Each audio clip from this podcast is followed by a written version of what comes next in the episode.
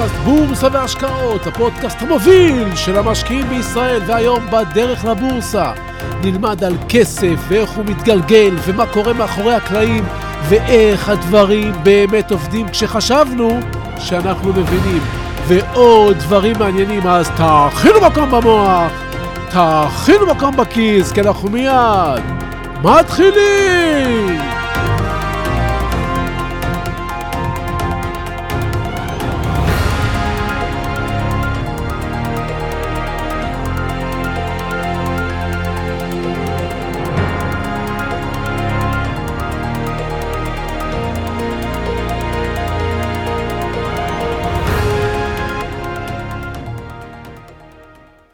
לעיירה קטנה ומנומנמת בעמק הלואר שבצרפת, מגיע תייר שנקלע למקום במקרה.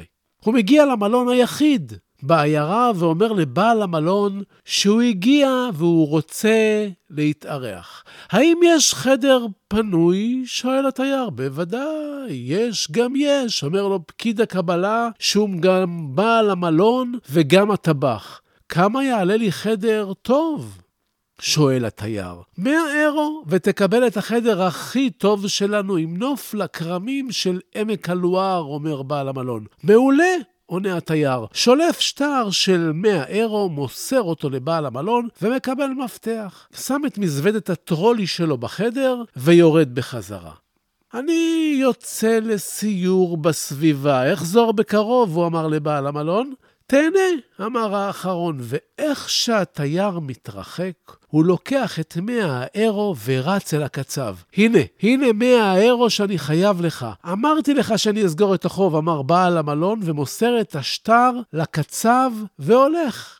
מרוצה. החוב שרבץ עליו ירד. הקצב מחכה שבעל בית המלון יתרחק קצת, לוקח את המאה אירו ורץ אל ספק העגלים שלו. הנה, הנה מאה אירו. הנה המאה אירו שאני חייב לך. תזכה אותי, אתה רואה? לא היית צריך לדאוג. איך שהקצב מתרחק, לוקח בעל עדר העגלים את אותם 100 אירו ורץ לחנות מספוא המזון לבעלי חיים. הנה בבקשה, החוב שלנו סגור, הוא מוסר את השטר לבעל החנות וחוזר לחווה שלו שקט יותר ורגוע יותר, הוא לא חייב על המספוא. הבעלים של חנות המספוא רץ ומשלם את המאה אירו לבעל חנות הטרקטורים. סוגר תשלום אחרון לטרקטור שקנה. בעל חנות הטרקטורים לוקח את המאה אירו וניגש לחנות השעונים ומשלם על השעון שקנה לבנו. הנה, הנה מאה אירו שהייתי חייב לך. החוב סגור. בעל חנות השעונים לוקח את המאה אירו, משלם את החוב עבור החליפה שקנה, ובעל החליפות רץ עם המאה אירו למאהבת שלו. הנה אהובתי, הנה המאה אירו שהבטחתי לך. המאהבת, שמתברר שהייתה לא רק המאהבת שלו, רצה לבית המלון, נכנסת פנימה ונותנת את השטר לבעל המלון. זהו, סגרתי איתך את החשבון על החדר, אין בינינו חוב. מנהל המלון מקפל את השטר של המאה אירו. ובדיוק כשהוא רוצה להכניס אותו לכיס, נכנס התייר שלנו בחזרה ואומר לבעל המלון, התחרטתי, אין מה לעשות בעיירה הזאת, משעמם פה. אני לא אשאר. תן לי בבקשה את המאה אירו שלי, אני לוקח את המזוודה ונוסע. שלום וברוכים הבאים לפודקאסט בורסה והשקעות, הפודקאסט המוביל של המשקיעים בישראל, והיום בדרך לבורסה ניתן את הדעת על כסף, כן, הכסף שאנחנו חיים איתו, וכמובן עוד הרבה דברים, אז תצחצחו חרבות, תאכינו מקום במוח, תאכינו מקום בכיס, כי נכון, אנחנו מיד ממשיכים.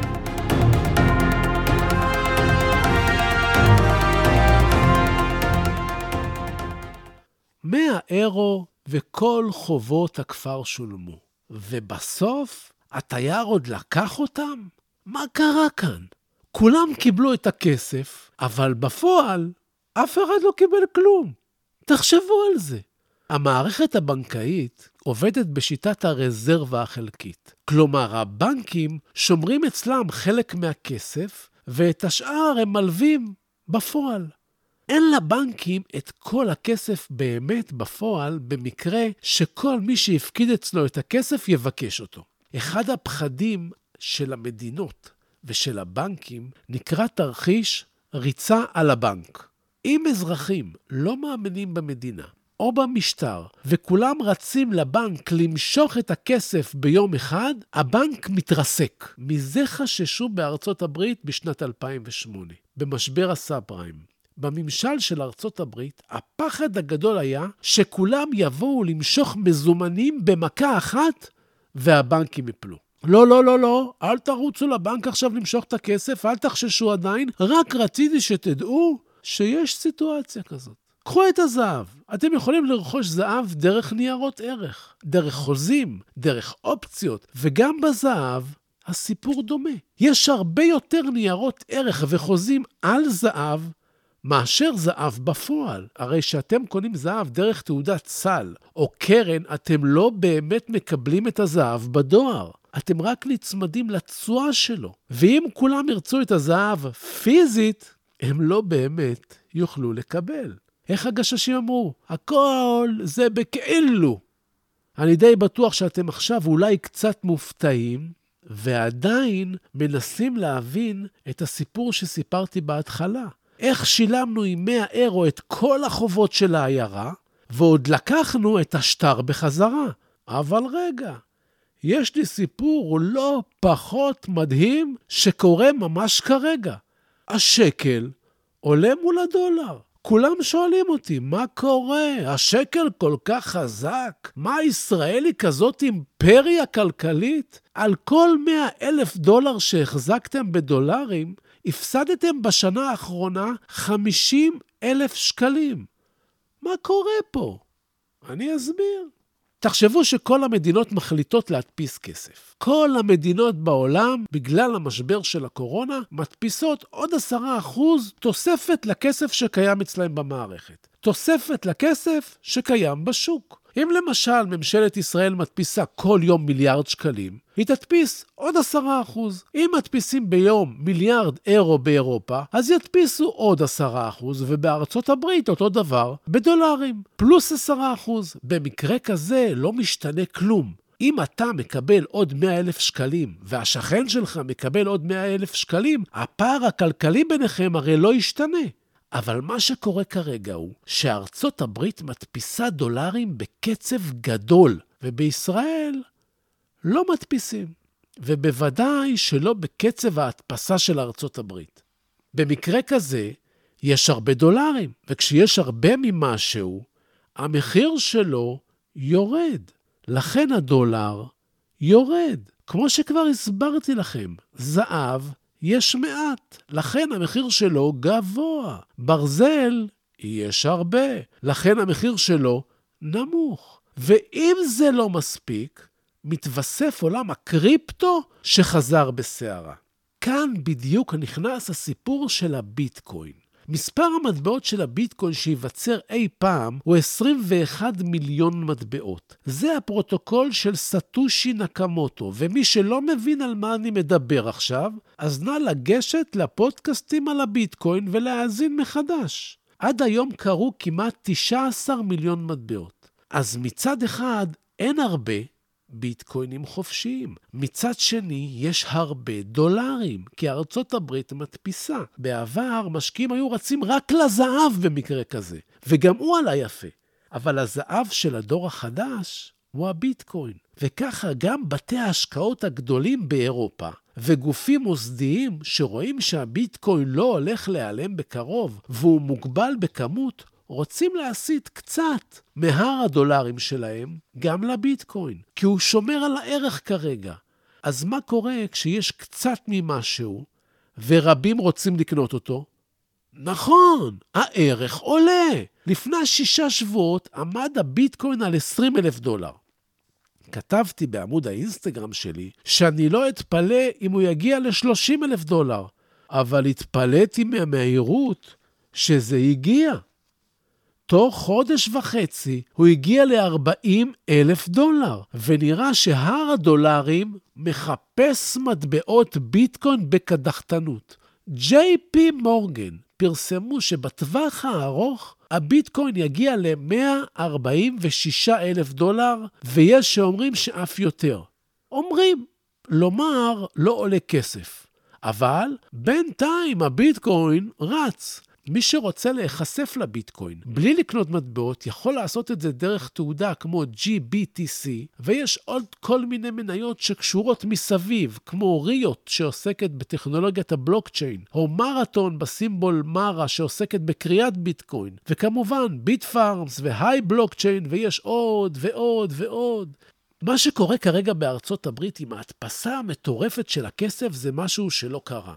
בשנת 2020 הדפיסו כסף בארצות הברית בקצב של כמה שנים יחד בשנה אחת. המודל ההגיוני אומר שממשלה גובה מיסים מאזרחים, ואת הכסף הזה היא משקיעה בחזרה במה שצריכים האזרחים, ביחד עם תקציב שנתי. גלגל כזה ששומר על איזון. האזרח עובד, משלם מס, והמס חוזר למשק בצורות שונות, ביחד עם כסף שהמדינה מדפיסה. מה שקורה עכשיו הוא הפוך. המדינה מדפיסה כסף ונותנת אותו לאזרחים, והם לא כולם, אבל חלקם, אפילו מזרים אותו לבורסה ומעלה את המניות. והנה לכם, משק מושבת, עסקים קורסים ובורסות שהופכות הרבה אנשים לעשירים. וכאן אני תוהה, אם אנשים מקבלים כסף מהמדינה ומתעשרים בבורסה, מי רוצה בכלל ללכת לעבוד? זו סוגיה בפני עצמה ועוד חומר למחשבה. כסף צריך שיהיה מוגבל בכמותו כדי שיהיה שווה. הנדירות היא זו שנותנת לו הערך, כמו זהב. זו הסיבה שהזהב נסחר ב-1,900 דולר לאונקייה, וכל זהוב בחינם.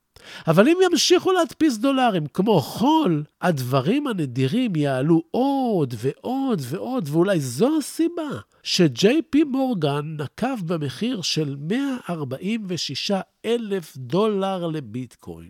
אנחנו נמצאים בניסוי הכלכלי הגדול בעולם.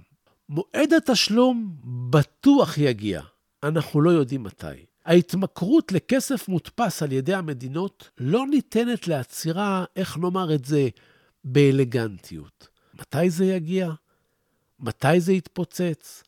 זה יכול לקחת עוד כמה שנים, אבל תמיד תזכרו, אין ארוחות חינם. אם היה אפשר להדפיס כסף ללא הגבלה ולחלק אותו לאנשים בלי שיעבדו כל החיים, זה היה סטארט-אפ מטורף, הייתי משקיע בזה. אבל זה בלתי אפשרי. הדולר החליף אחרי מלחמת העולם השנייה את הלירה סטרלינג, שהיה עד אז המטבע החזק בעולם. בקצב הזה, אולי היואן הסיני יחליף את הדולר, או אולי הביטקוין בכלל. אנחנו לא יודעים עדיין, אבל תדעו שאי שם באופק מחכה סערה. העננים עדיין לא ממש נראים במפה הסינופטית, אבל נוצרים התנאים לכך. אמריקה התמכרה להדפסות כסף. זה בערך כמו חולה מותגים שנותנים לו כרטיס פתוח עם אשראי לא מוגבל, לא מבחינת סכום ולא מבחינת זמן. הוא יודע שבעתיד הוא ישלם על זה, אבל עד אז הוא חוגג. מישהו בסוף ישלם את זה, ולמישהו הזה בדרך כלל קוראים אנחנו, העם. גם אם בשלב מסוים הכל נראה כמו הפשע המושלם. המצב בישראל טוב יותר. כאן לא מדפיסים בטירוף ומפזרים. אפילו גביית המיסים בשנת 2020 לא ירדה בצורה משמעותית, כי חלק גדול ממיליון האנשים שלא עבדו, הם לא החלק הארי של משלמי המיסים. כלומר, מדובר באנשים עם משכורות והכנסות שרמת המס הכוללת שלהם לא משמעותית מאוד מבחינת הכנסות המדינה ממיסים. חנויות הרחוב ספגו מכה קשה, אבל הגופים והחברות הגדולות במשק המשיכו לעבוד, וחלקם אפילו הגדילו את הרווחים בתקופת הקורונה, בין אם על ידי צמצום הוצאות עובדים, התייעלות, מכירות רבות יותר וניצול הזדמנויות. לכן, כמה שזה יישמע מוזר, המצב של המשק הישראלי מבחינת אחריות כלכלית נראה לא רע לעומת אמריקה שאחרי עידן טראמפ. אבל שלא נטעה לרגע, כשארצות הברית תשלם את המחיר, גם אנחנו נידרש. יש זמן, אבל זה יגיע. בקרוב תהיינה בחירות אצלנו, ואם תהיה לנו ממשלה יציבה הפעם, עם שר אוצר טוב ותקציב שנתי, אנחנו צפויים לצאת מהקורונה הזאת מחוזקים, ושוק ההון הישראלי עשוי להיות מקום טוב להיות בו, להערכתי בלבד. אין מה לעשות, הכסף מטמטם את העולם. ועכשיו, לפינת הטיפים שלנו.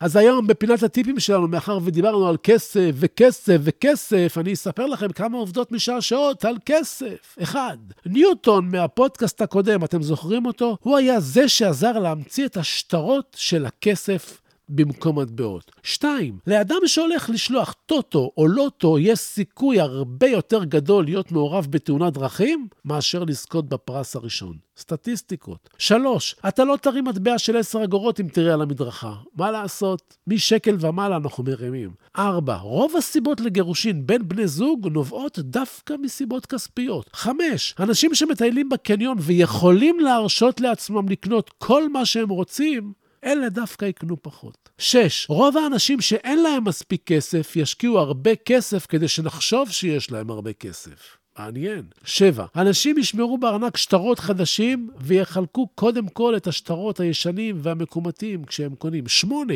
עושר אמיתי מגיע אחרי גיל 45 בדרך כלל, אם עשית את הדברים הנכונים. 9. יש מקרים שבו עלות המטבע גבוהה מהערך הנקוב בו. 10. ואחרון אחרון חביב, הפנטזיה של האנשים.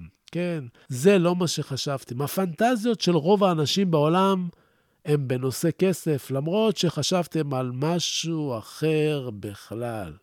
בסוף, בסוף אנחנו מאבדים את הבריאות שלנו בשביל כסף, ועם הכסף שעשינו, אנחנו משלמים על הבריאות. או כמו הסיפור של האדם העשיר שטייל על גדת נהר באפריקה וראה דייג שיושב עם סל, וכל דקה הוא מוציא לוקוס מהמים. הוא שם בסל, זורק את החכה שוב, ובין לבין הוא שותה קצת מהבירה, מעשן סיגריה, אוכל משהו טוב.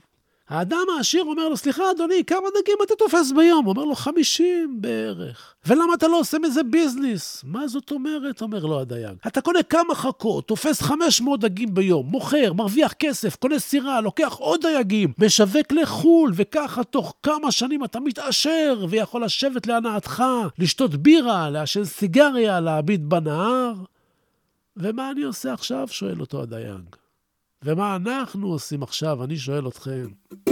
אז זהו לנו להיום. התעשרנו בעוד ידע, ובסיום אני שב ומציין כי אין במה שאני אומר המלצה מקצועית או ייעוץ מקצועי. אלה תמיד כדאי לקבל מיועץ מוסמך עם רישיון. לי אין. אני רק משתף אתכם במה שאני חושב. המניות שאני לפעמים מדבר עליהן, אתם צריכים לדעת שאני לפעמים קונה מהם, ולפעמים מוכר מהם, ולפעמים אני אפילו לא נוגע בהם. אני אף פעם לא מנסה לכוון אתכם לפעולה כלשהי, אלא רק לגרום לכם לחשוב. תודה. תודה על התגובות החמות, תודה על השיתופים. תמשיכו וככה נגדל ביחד. אל תסגרו, חכו לסוף לסוף. יש קטע מדהים שקוראים לו אם, שאני מעלה פה כל פודקאסט, תקשיבו לו, תפנימו אותו, זה תנ"ך. ועד הפגישה הבאה שלנו אתם מוזמנים לשמור איתי על קשר, לבקר באתר האינטרנט שלי, סודות, www.סודות.co.il. יש שם המון טיפים ועצות חינם. איזה כיף. לשלוח לי מייל, לכתוב לי את דעתכם, לשאול שאלות, זביקה, כרוכית, סודות.co.il, לשלוח לי הודעה פרטית בפייסבוק, אני נמצא שם תחת השם צביקה ברגמן. בעברית, תעקבו אחריי באינסטגרם. סודות, קו תחתון בורסה באנגלית. אני נותן שם חומרים נפלאים. תשאלו את החברים שלכם. תגיבו, תשאלו, תעלו נושאים ואני אחזור לכל אחד ואחת מכם, אני מבקש. סמנו שאהבתם ותשלחו את הפודקאסט לעוד כמה חברים, כדי שיהיו לנו עוד מאזינים. כן, אני רוצה עוד מאזינים, תעשו השתדלות, תפיצו. אז אל תשכחו להירשם לקבלת עדכונים באפליקציה שאתם מאזינים דרכה. ככה בכל פעם למשל שעולה איזשהו פרק חדש, אתם תקבלו הודעה. אז שיהיו לכם בשורות טובות. הלוואי שתתעשרו בהקדם, תתחסנו, תהיו בריאים, תרגישו טוב. אני צביקה ברגמן, אנחנו ניפגש בקרוב!